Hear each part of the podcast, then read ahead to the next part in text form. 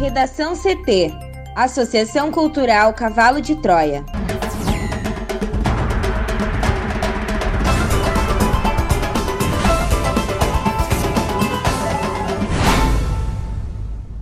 Agora, no Redação CT. Prefeitura retira informações de internações no painel de monitoramento de UTIs de Porto Alegre. CPI da Covid aprova depoimentos de ex-ministros da Saúde de Queiroga. TRF4 revoga a prisão de Eduardo Cunha, mas ex-deputado segue detido em casa por outro processo. Por unanimidade, a STF aceita a denúncia e coloca deputado Daniel Silveira no banco dos réus.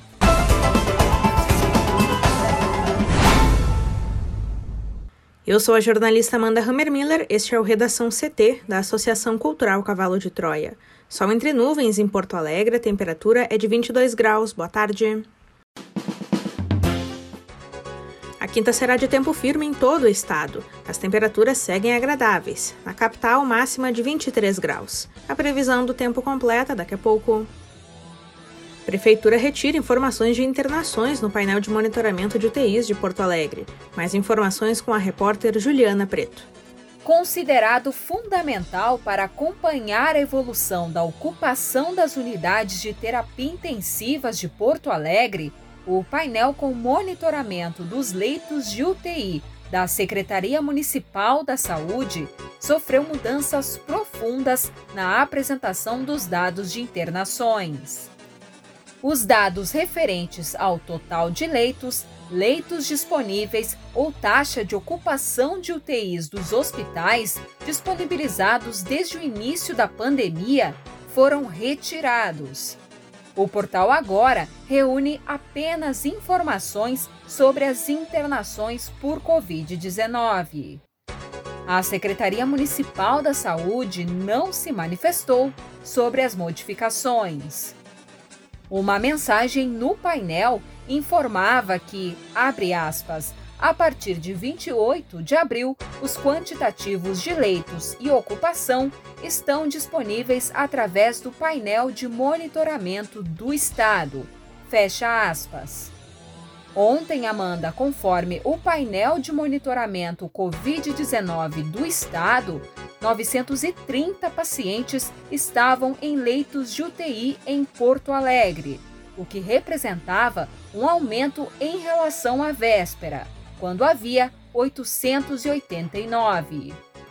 Até o momento, as internações por conta da doença representavam 58,6% do total, com 545 pacientes com diagnóstico de Covid-19 em estado grave.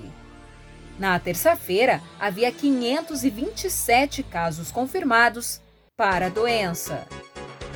Conforme o painel, a taxa de ocupação dos hospitais privados era de 101% enquanto a ocupação de leitos SUS chegava a 77%. Tribunal de Justiça do Rio Grande do Sul sofre ataque cibernético e prazos processuais são suspensos. Thaís Uchoa. O Tribunal de Justiça do Rio Grande do Sul informou no final da noite desta quarta-feira que sofreu um ataque cibernético que tornou indisponíveis os sistemas de informática do tribunal. Segundo o comunicado, em razão disso, os sistemas de informática estão indisponíveis, mas estão sendo adotadas todas as medidas possíveis para o breve restabelecimento da normalidade, bem como para a identificação das causas e dos autores do ato criminoso. Pela manhã, servidores já haviam relatado dificuldades para exercer atividades usando o portal do Judiciário, levando a assessoria do TJRS a confirmar o problema. Os sistemas EPROC ETEMES, SEU e SEI não foram afetados de acordo com o tribunal. Na ocasião, a equipe de segurança de sistemas orientou inclusive os usuários internos a não acessarem os computadores de forma remota nem se logar nos equipamentos dentro da rede do tribunal. Na noite desta quarta, o TJ publicou uma resolução suspendendo prazos processuais e administrativos em razão da instabilidade do sistema. Assim, fica suspensa até nova determinação quanto ao restabelecimento do sistema, a fluência de prazos processuais nos processos físicos e eletrônicos, tanto na área judicial como na área administrativa. Ficou mantido o trabalho em expediente interno, inclusive presencial, nas atividades que não dependem de acesso ao sistema eletrônico. Para o Redação CT, Thaís Uchoa.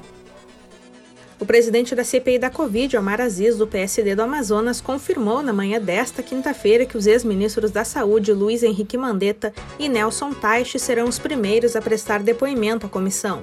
Eles participarão remotamente na condição de testemunhas na terça-feira da semana que vem. Na quarta-feira é a vez de Eduardo Pazuello, ex-titular da Saúde. Na quinta-feira, o presidente da Anvisa, Antônio Barra Torres, será ouvido, assim como o atual ministro da Saúde, Marcelo Queiroga. Aziz afirmou que a convocação do ex-secretário de Comunicação Fábio Van Garten será decidida na próxima terça. A reunião dessa manhã foi interrompida com bate-boca entre o vice-presidente da comissão, Rondolfo Rodrigues, da Rede do Amapá, o relator Renan Calheiros, do MDB do Alagoas e os senadores da bancada governista. Enquanto a tropa de choque aliada do governo Jair Bolsonaro pedia a apreciação de todos os mais de 200 requerimentos apresentados até quarta-feira, Randolph retrucou afirmando que vários desses pedidos foram redigidos por funcionários do Palácio do Planalto. No início dos trabalhos, Renan Calheiros falou que serão pedidos pela comissão documentos que mostrem como foram as negociações para compras de vacinas e remédios utilizados no combate à pandemia e todos os dados que detalham a transferência de recursos para os estados da Federação e o Distrito Federal. TRF4 revoga a prisão de Eduardo Cunha, mas ex-deputado segue detido em casa por outro processo. A oitava turma do Tribunal Regional Federal da Quarta Região revogou por unanimidade ontem, quarta-feira, a prisão do ex-deputado federal Eduardo Cunha, investigado na Operação Lava Jato. A decisão é referente à prisão preventiva decretada pela 13ª Vara Federal de Curitiba em outubro de 2016 na Operação Benin, mas isso não altera o status dele. Cunha segue em prisão domiciliar por conta de outra preventiva, da Operação Sepsis, julgada pelo Tribunal Regional Federal da Primeira Região. O habeas corpus do TRF4 determina a retirada da tornozeleira eletrônica e a corte manteve a proibição de Eduardo Cunha sair do país.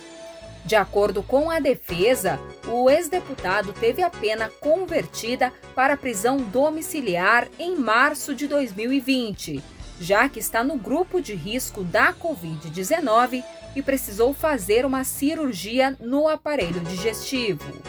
O TRF4 impôs a proibição do ex-presidente da Câmara dos Deputados deixar o país, devendo entregar todos os seus passaportes, tendo em vista que ele tem cidadania italiana e que eventual deslocamento para o exterior poderia dificultar a aplicação da lei penal.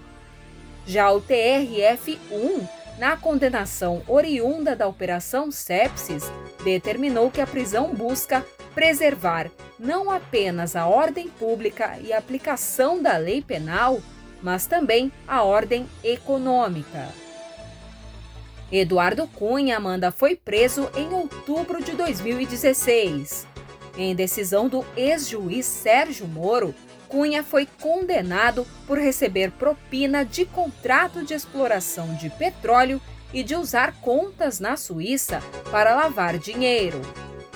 No ano seguinte, o ex-deputado e ex-presidente da Câmara também foi condenado a 15 anos e 11 meses de reclusão pelos crimes de corrupção passiva e de lavagem de dinheiro na Lava Jato, no Paraná. A sentença foi do juiz Luiz Antônio Bonat. Para o Redação CT, Juliana Preto. Por unanimidade, o Supremo Tribunal Federal decidiu nesta quarta-feira colocar no banco dos réus o deputado bolsonarista Daniel Silveira, do PSL do Rio de Janeiro, denunciado por divulgar um vídeo com apologia ao ato institucional 5 e discurso de ódio contra integrantes da corte. Conforme antecipou o jornal Estadão, todos os ministros se manifestaram a favor do recebimento da denúncia apresentada pela Procuradoria-Geral da República, marcando mais uma defesa do Supremo frente a insultos e tentativas de intimidação. O STF também decidiu manter Silveira em prisão domiciliar. O parlamentar foi enquadrado pela PGR por grave ameaça e por incitar a animosidade entre o tribunal e as Forças Armadas, um delito previsto na Lei de Segurança Nacional.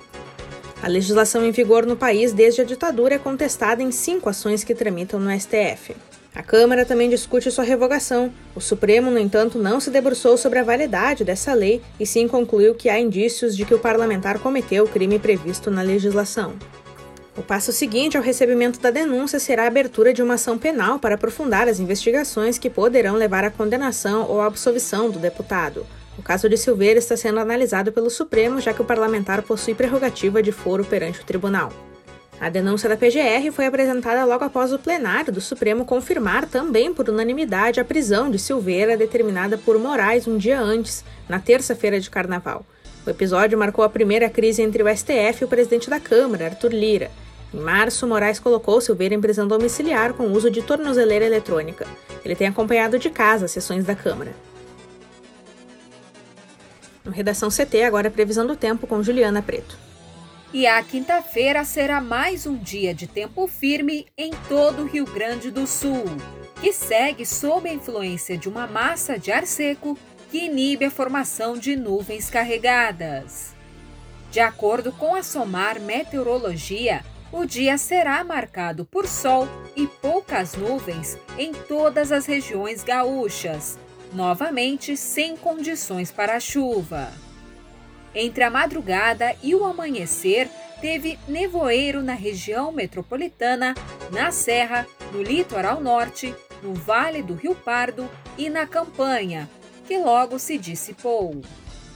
Sobre as temperaturas, Amanda, agora à tarde o RS volta a ter máximas próximas de 30 graus, como ocorre em Marques de Souza, no Vale do Taquari onde os termômetros podem chegar a 28 graus nesse período. Aqui em Porto Alegre, a máxima deve chegar aos 23 graus e a previsão é de sol entre poucas nuvens.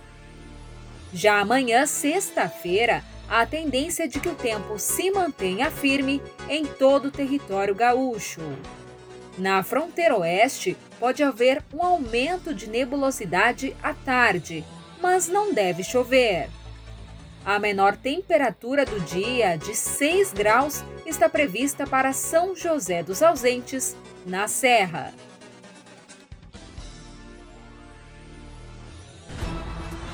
Redação CT. Apresentação Amanda Hammermiller. Colaboração Juliana Preto e Thaís Uchoa. Uma produção da Associação Cultural Cavalo de Troia com apoio da Fundação Lauro Campos e Marielle Franco.